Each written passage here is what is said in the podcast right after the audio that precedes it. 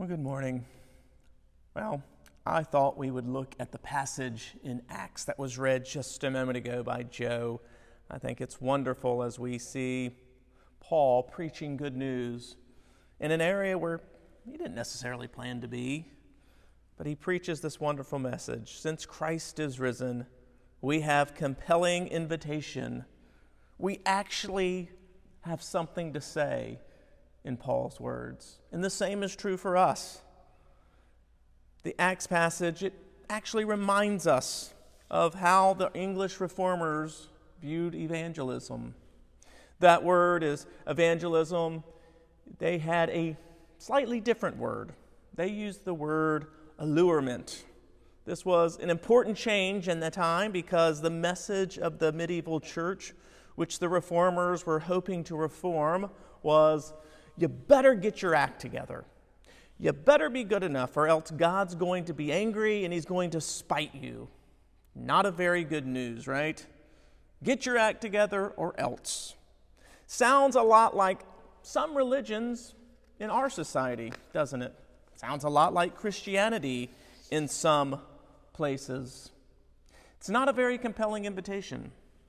It's based on fear rather than forgiveness and reconciliation and it fails to address the core human condition of sin and sin's ugly fruit, which is shame and fear, and anger and pride and hatred. Sin, in short, is the outward act of disobedience. Or is it something deeper? Is it a condition, a condition of the human heart?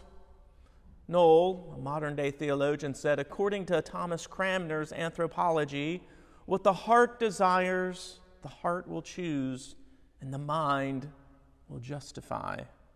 The mind doesn't direct the will, the mind is actually captive to the will and what it wants.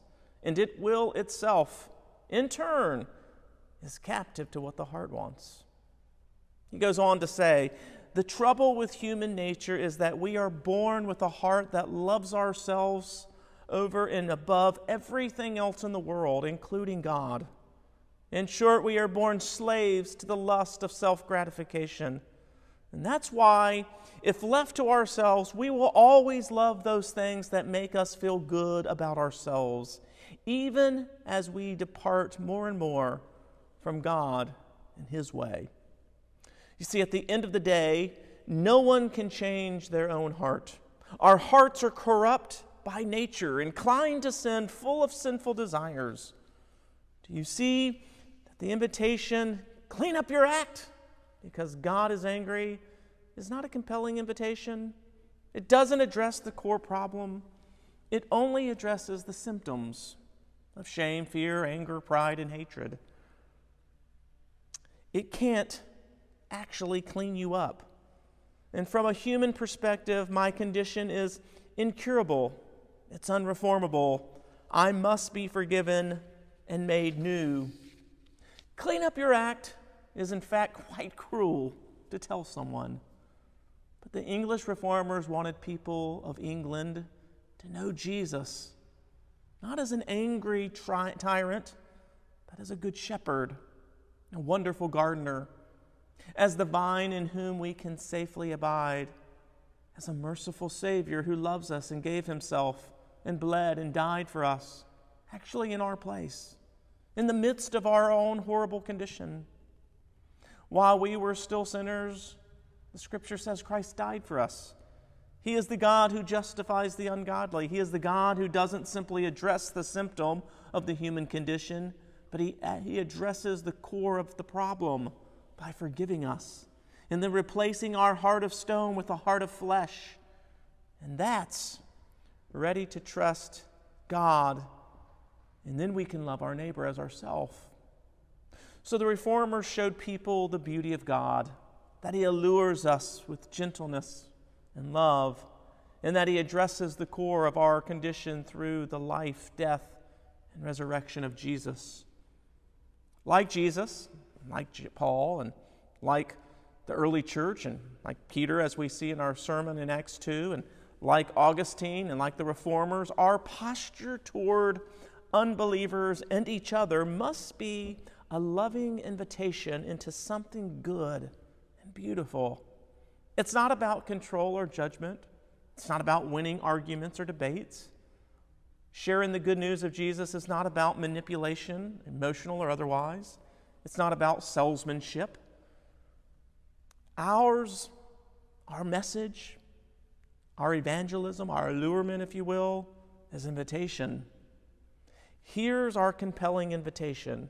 Here's the allurement. Come, be God's beloved together with us. Come, be forgiven and reconciled to God and each other. It's an invitation to a party. Come join us at a dinner party with an merciful, graceful host that will last forever. It's an announcement of good discovery. We have found something better, or actually, someone better has found us. It's an invitation into a good family with a good, good father. Galatians 4 says, But when the fullness of time had come, God sent forth his Son, born of a woman, born under the law, to redeem those who under the law, so that we might receive adoption as sons. And because you are sons, God has sent the Spirit of the Son into our hearts, crying, Abba, Father. So you are no longer a slave, but a son, and if a son, then an heir through God. Come, join the family is the invitation into resurrection life. This was Paul's approach in Athens. His invitation was one of allurement towards someone beautiful. His name was Jesus. And it was spontaneous. Paul didn't make an evangelizing the Athens people a program. He didn't derive a grand plan to go convert the people of Athens. He simply found himself there, had a layover of sorts. As he was waiting for the next missionary journey, he was there in Athens. And while he was there, the scripture says the most beautiful thing his spirit was provoked.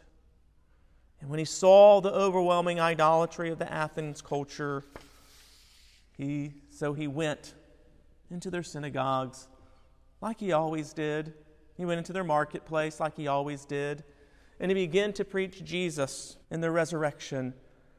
And then he was invited into the dialogue to give a TED talk about Jesus, if you will, with the thoughtful leaders and the philosophers and the influencers of the culture. And none of this was planned. Paul was just ready with the talk. It was intentional, but it wasn't calculated. It was spontaneous. It was the result of saying yes to the Holy Spirit. You see, presence plus time plus love equals opportunities to extend a compelling invitation and introduce people to Jesus. Living this way, the normal Christian life, if you will, will always allow us opportunities to give a reason for the hope that is in us, to introduce people to the love of God through Jesus. All right, enough about the invitation. What is the invitation?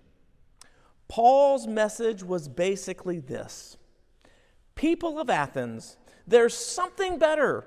Turn away from those gods that you made with your own hands and that are actually made in your own image and toward, turn towards someone who made you and loves you and lived for you and bled for you and died for you and rose again for you and intercedes right now as we speak for you. You can't trust your idols you've made because they'll only pull you deeper into your in Rome because they are angry, manipulative gods who have a cold heart towards you and want to get something out of you. Turn away from those gods that don't satisfy and can't heal or forgive, and turn towards the one who does satisfy and will heal and forgive. Turn away from those things you named and turn toward the one who named you. He named you beloved. Friends, Paul's speech is not just for them, it's also for us today.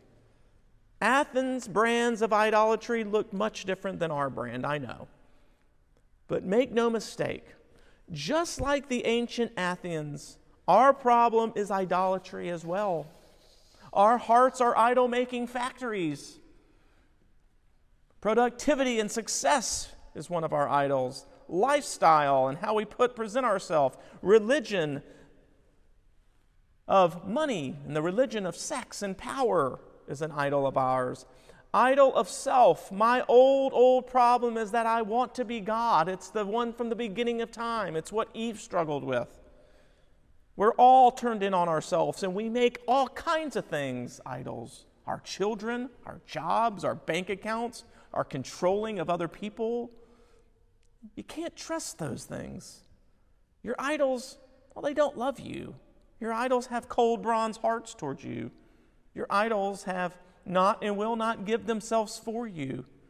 Your idols demand sacrifice after sacrifice from you until they kill you. My bank account does not love me. My lifestyle does not love me. My desire to manipulate and control other people, especially my family members, well, it's destroying me and them. Men and women of Athens and of Trinity, there's something better, and there's someone better. There's someone more fulfilling than those idols that let you down all the time, and that, in fact, lead to death rather than life. There's someone better than a healthy bank account there's someone better than finding your identity in your job or the next deal. There's someone better than the lifestyle that you have achieved and that you're terrified you might lose. There's someone better than your deep, insustainable desire for mastery and control over everything in your life. There's someone better than the things that drive you deeper into yourself. The better well, it's Jesus. Jesus is the someone better. And he didn't cre- we didn't create him. He actually created us. And he loves us. And he has a warm, soft heart towards us, even in the midst of our horrible condition. And he gave himself for us. And while we were still sinners, he bled and died for us for our salvation. And he is alive. So here's the invitation the one who does satisfy and is worthy to love and care for you is actually closer than you can imagine. And though our sin is great, his love for us is greater. He pulls us towards himself. He pulls us in. He makes us new creatures. He makes us presentable. He takes those old things that are destroying us and gives us Himself. And He wants to meet you right now in whatever idol is controlling you. Name it, say it out loud, and then ask Jesus to set you free and to become your wonderful Creator and Savior and Sustainer and Forgiver. Fall Fall into his invitation. Let go and be loved. Amen.